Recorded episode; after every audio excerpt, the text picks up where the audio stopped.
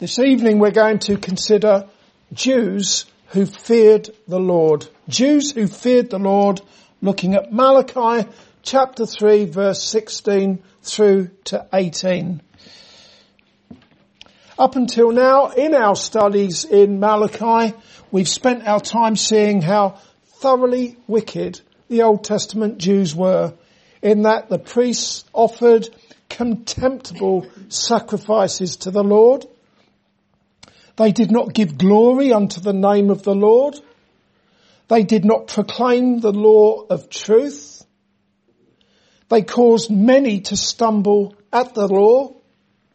The law had been turned on its head with people saying that everyone that doeth evil is good in the sight of the Lord and he delighteth in them. Men had divorced their wives and married pagan women. The people had not kept the ordinance of the Lord with regards to tithes and offerings. The Lord declared them cursed with a curse. And as we have seen, the people were forever answering the Lord with stout words coming from hard hearts, even when he graciously called on them to repent. Today's visit to Malachi will be very different inasmuch we shall consider godly Jews, people who feared the Lord. There were some of them. Up until now, our considerations have been on those people who did not fear the Lord. For example, according to chapter 1 and verse 6, the priests did not fear God, did not fear the Lord. They despised his name. That was evidence in their disservice to God. For example, they offered polluted and contemptible sacrifices. They said things like, in what way have we despised thy name? And when the Lord accused them of offering defiled food on his altar, they said, in what way have we defiled thee? The hardness of their hearts and the fact that they did not fear the Lord was very evident in those words. The people as a whole, and not just the priests, did not fear the Lord. Had they feared God, they would have kept his ordinance with respect to the tithes and the offerings. They would not have made marriages with those pagan women just look back at what the Lord said about the, the people in chapter 2 and verse 11. I will rebuke the devourer for your sakes, and he shall not destroy the fruits of your ground. Sorry, this is the wrong one, wrong chapter. Chapter 2, verse 11. Judah have dealt treacherously, and an abomination is committed in Israel and in Jerusalem, for Judah have profaned the holiness of the Lord, which he loved, and have married the daughter of a strange God. However, as we approach the end of the book of Malachi, it can be seen in chapter 3 and verse 16 that there were nevertheless those who did fear the Lord. In recent sermons, the subject of fearing the Lord has come up time and again. I'm sure you've noticed that. I've, I've, I've spoken much in recent times about fearing God. And that is because it is such a big doctrine. There's no getting away from it. For example, in Deuteronomy chapter 5 and verse 29, the Lord said to Israel, Oh, that there was such a heart in them that they would fear me and keep all my commandments always, that it might be well with them and with their children forever. I can still remember that verse when I first became a Christian. That I think it was the oh at the beginning of it. Oh, that there was such a heart in them. You can see that it pained the Lord to say that. Oh, that there was such a heart in them that they would fear me. His old covenant people. Likewise in Deuteronomy chapter 10 and verse 12, it is written, And now Israel, what doth the Lord thy God require of thee, but to fear the Lord thy God, to walk in his ways and to love him and to serve the Lord thy God with all thy heart and with all thy soul. One such person who did fear the Lord was Job, of whom it is written in Job chapter 1 and verse 1, there was a man in the land of Uz whose name was Job, and that man was perfect and upright, one that feared God and shunned evil. That is a real accolade coming from God. Something that you would, as a Christian, wouldn't you love to have that on your CV? That you, that you were perfect and upright and one that feared God and shunned evil. And for those whose inclination it is to drive a big fat wedge between the Old Testament and the New, saying that Christians are not to fear God. The Lord Jesus Christ also spoke about fearing the Lord when he said, fear not them which kill the body, but are not able to kill the, kill the soul, but rather fear him which is able to destroy both soul and body in hell. Jesus speaking to his disciples, to Christians. Fear God. Likewise, the apostle Peter said, honor all men, love the brotherhood, fear God, honor the king. I can only repeat and agree with what Spurgeon said. He said, the fear of God is the death of every other fear. Like a mighty lion, it chases all other fears before it. How true that is. When you really fear God, then you don't fear men. Let's have a look now at verse 16, Malachi chapter 3. Then they that feared the Lord spake often one to another, and the Lord hearkened and heard it, and a book of remembrance was written before him for them that feared the Lord and that thought upon his name. You can see in that verse alone speaks about fearing God not once but twice.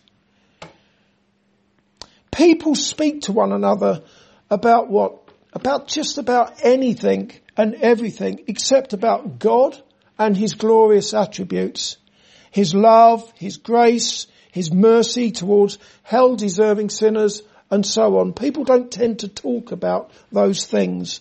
However, within the context of this verse, which is about fearing the Lord, you can be sure that where you read in verse 16, then they that feared the Lord spake often one to another what do you think the subject of their conversation was? These people who feared the Lord. They were talking about the Lord. They were speaking about God. People who fear the Lord. If you go to a pub, people aren't talking about the Lord.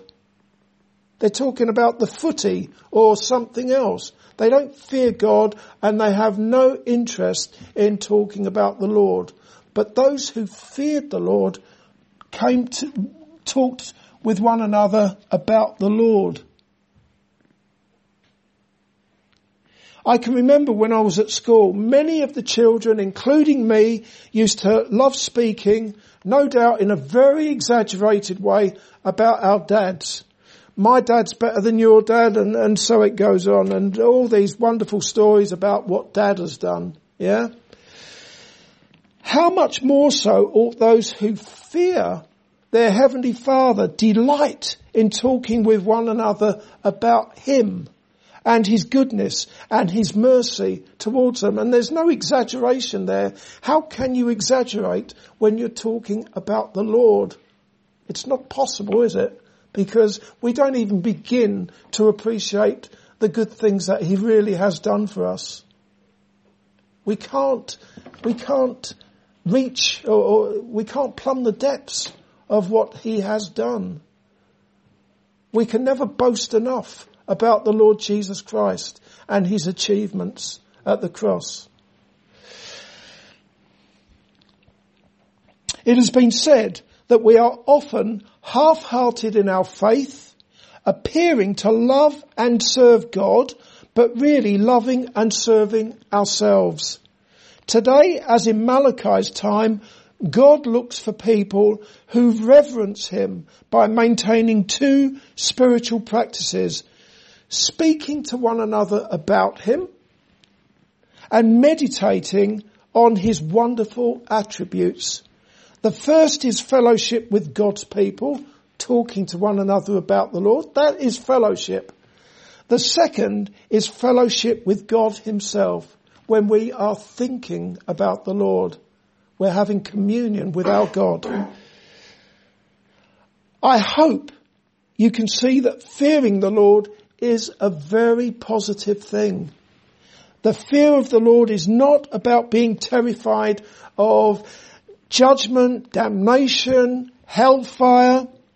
If you're a Christian, you've been delivered from all of those things and praise God for that. No condemnation against you who are in Christ Jesus. Rather, the fear results from having an appreciation of who God is. This is the important thing here. People who speak the stout words to the Lord, people who have no interest in the Saviour, people, in other words, who don't know God, uh, who don't know Jesus Christ whom He has sent. There's no fear of God and they will not, they will not speak about the Lord. They will not think about Him. And they have no understanding of who He is. But when you have, uh, uh, when you know God, as the apostle Paul did, that I might know him and the power of his resurrection, the fellowship of his sufferings, being conformed unto his death. When you know God and Jesus Christ, which by the way defines eternal life. John chapter 17 and verse 3, this is life eternal, that they might know you, the only true God, and Jesus Christ, whom you have sent. When you know God, you fear Him. And that is the difference between a person who belongs to Jesus and someone who is still dead in trespasses and sins. So having that knowledge of God, it produces a fear, a healthy, reverential fear of God when you appreciate who He is. It, it produces an obedience to God's will, speaking about the Lord, thinking upon His name. It's all very positive. Fearing God is not up for discussion, by the way. If you take the scriptures at face value, I read Psalm 89 earlier, and in verse 7 it is written, God is greatly to be feared in the assembly of the saints. That's amongst Christians. He is not just to be feared, but to be greatly feared in the, the assembly of the saints and to be had in reverence of all them that are about him. How can you argue with that? And even the Lord Jesus Christ is said to have feared God. For example, in the prophecy of Isaiah in chapter 11 verses 1 and 2, which is about the promised Christ who was to come into the world 700 years later, it is written, and I read it earlier, and there shall come forth a rod out of the stem of Jesse, and a branch shall grow out of his roots, and the Spirit of the Lord shall rest upon him, the Spirit of wisdom and understanding, the Spirit of counsel and might, the Spirit of knowledge, and of the fear of the Lord. Again, it's not about trembling. It's, rever- it's reverence for God. As Jesus, he had that reverence for his Father. Look at verse 16 here again. Then they that feared the Lord spake often one to another, and the Lord hearkened and heard it. And a book of remembrance was written before him for them that feared the Lord and that thought upon his name. In verse 16 there, it's written that the Lord hearkened and heard when those who feared him and thought upon his name spoke often one to another about him. When people speak often one to another about a whole variety of things, does God hear it? Does he only hear the things when, when, when people speak about him? God hears everything. He knows everything. There is nothing that escapes the ears of our Maker, Almighty God. He hears everything including people's blasphemies, their boastings about the things that they have done and so on. However, from this verse, it would seem that God listens with an extra special interest and with delight when those who fear Him talk about Him and their boast is not in themselves, but is in His beloved Son, the Lord Jesus Christ. God hears those things. Before the Son of God became flesh and was born of a virgin, the angel of the Lord appeared to Joseph in a dream and instructed him to call the baby Jesus. We see that in Matthew chapter 1. For he shall save his people from his sins. Jesus actually means Jehovah is salvation. Joseph was told by the angel of the Lord, call the baby Jesus. Even so, when, when the Saviour was nailed to a cross and lifted up to die 33 years later, and the words, this is Jesus, the King of the Jews, was set above his head. That superscription above his head. I don't imagine, I don't know this to be the case, but I don't imagine that there were too many people in the crowd who read much into the meaning of the name Jesus. It was after all a common enough name given to males during that time. They were very angry that Jesus um, called him um, that that notice was put above the cross Jesus, the King of the Jews, they wanted the sign to come down, but Pilate refused to take the sign down. Okay? However, after the work of redemption was finished, we are told in Philippians chapter 2 verses 9 through to 11 that God highly exalted him and gave him a name which is above every name, that at the name of Jesus, the same name that the that Joseph was told by the angel of the Lord to, to name the baby.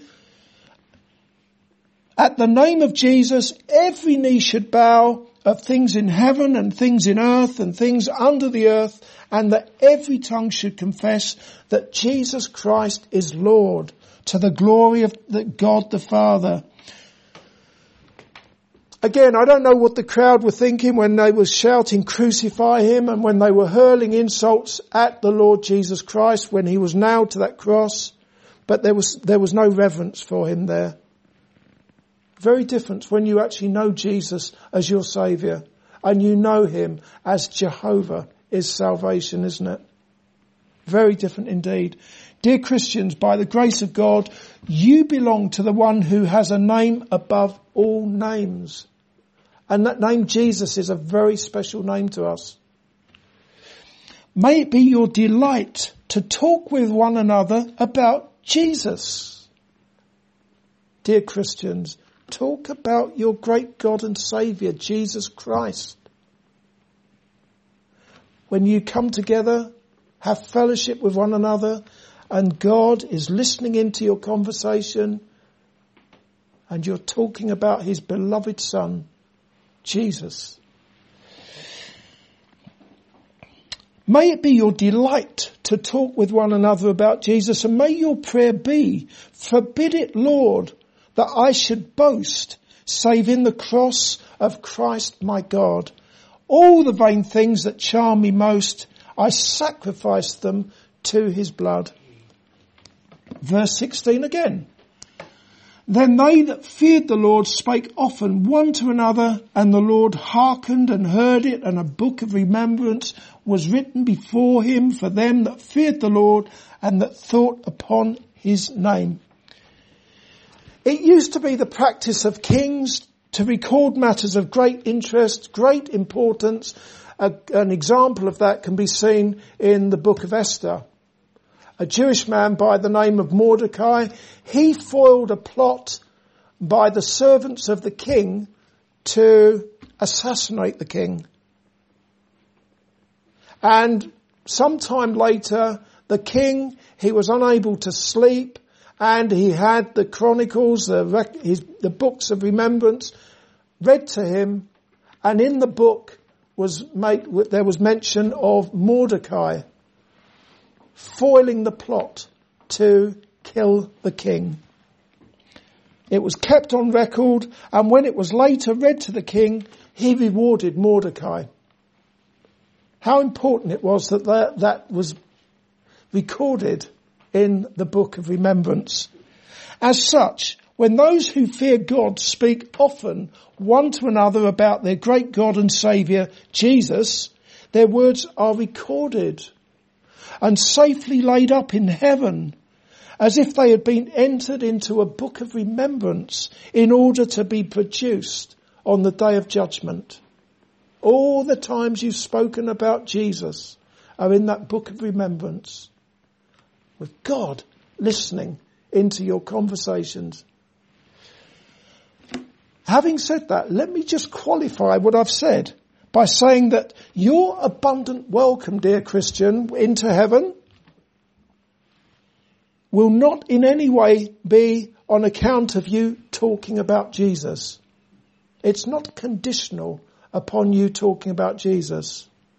However, if you truly believe that the incarnate Son of God loves you and that He gave Himself for you at the cross, if you have that, if you believe that with all your heart, then there will inevitably be plenty in God's book of remembrance concerning all your conversations with others who fear the Lord and all those times that you have thought upon his name. It's inevitable, isn't it? If you're trusting in Jesus as your great God and Saviour, that you will talk about him, that you will think about him. And you'll be praying that you'll dream about him. You pray that you wake up thinking about him. Let's go on to verse 17. And they shall be mine, saith the Lord of hosts, in that day when I make up my jewels, and I will spare them as a man spareth his own son that serveth him. Those who really did fear the Lord were, were already his. Similarly, all within the church in our day and age who truly fear the Lord, they already belong to Jesus. In John's gospel, Jesus spoke about those whom his father had given him, that they are safe in his hand, safe in his father's hand, that Jesus will raise them up on the last day. Also Jesus declared his will to his father that those whom his father had given him be with him where he is in heaven to behold his glory. Christian, you're safe forevermore. No doubt about it. That is the teaching of the scriptures. People who have a reverential fear of God, and that is because they know Him, they know His Son, and they stand on holy ground. These are people who who are who can be sure that they will be with Jesus in glory. I'm sure we've all sung those words, Jesus my Lord will love me forever. From him no power of evil can sever. He gave his life to ransom my soul. Now I belong to him. We've all sung that tonight, haven't we? Dear Christian, thank God for the truth of those words that you already belong to Jesus. However, verse 17 is looking ahead to when the King of glory, the Lord Jesus Christ, will come again in power and in glory. On that day, all who have feared the Lord and consequently have served him, people whose trust is in the Lord, they will be claimed and they will be owned by Jesus in view of all the elect angels and in view of all who have never feared the Lord. People who have despised his name. People who have never trusted in him as repentant sinners. That day will come, the day of judgment, when Jesus will publicly own his people, those who have feared his name. They are his jewels. You, dear Christian, are one of those jewels. Finally, clearly, in Malachi's time, many, but by no means all of the Old Covenant Jews were hard of heart. And they were under the curse of God. Nevertheless, the Lord always kept for himself a remnant who did not bow the knee to false gods and rather they trusted in Jehovah. They feared Jehovah God. That faith, that godly fear was evidenced in heavenly conversation by people who thought upon the Lord, people who in the language of Psalm 1 walked not in the counsel of the ungodly, nor stood in the way of sinners, nor sat in the seat of the scornful, their delight was in the law of the Lord, and in his law did they meditate day and night. Nothing has changed. Today, the visible church is made up of different people, just as we see the congregation in Malachi's time was made up of different people. In the church today, there are those who trust in the Lord and they fear Him. He is at the forefront of their thoughts and he is in their conversation. They love to talk about Jesus. Those people are the righteous inasmuch their acceptance before God is in his son whose perfect obedience in life and in death is imputed to their account. They belong to Jesus. The life that they now live is a resurrection life bound up in their Saviour and whatever they do in Christian service, they do as unto Jesus. Within this wicked world, they are the wheat.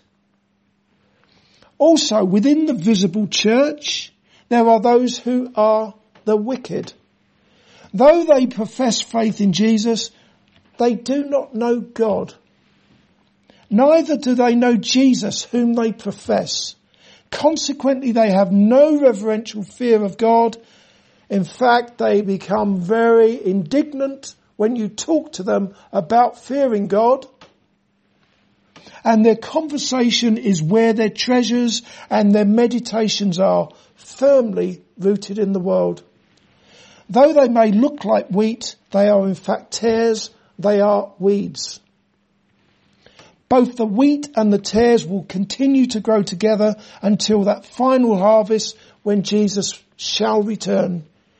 Then the tares will be gathered up and cast into the fire, but the wheat will be gathered into his barn. Amongst the wheat there will be Jews and Gentiles alike who have feared the Lord and whose hearts have been filled with thoughts of their great God and Saviour, Jesus Christ.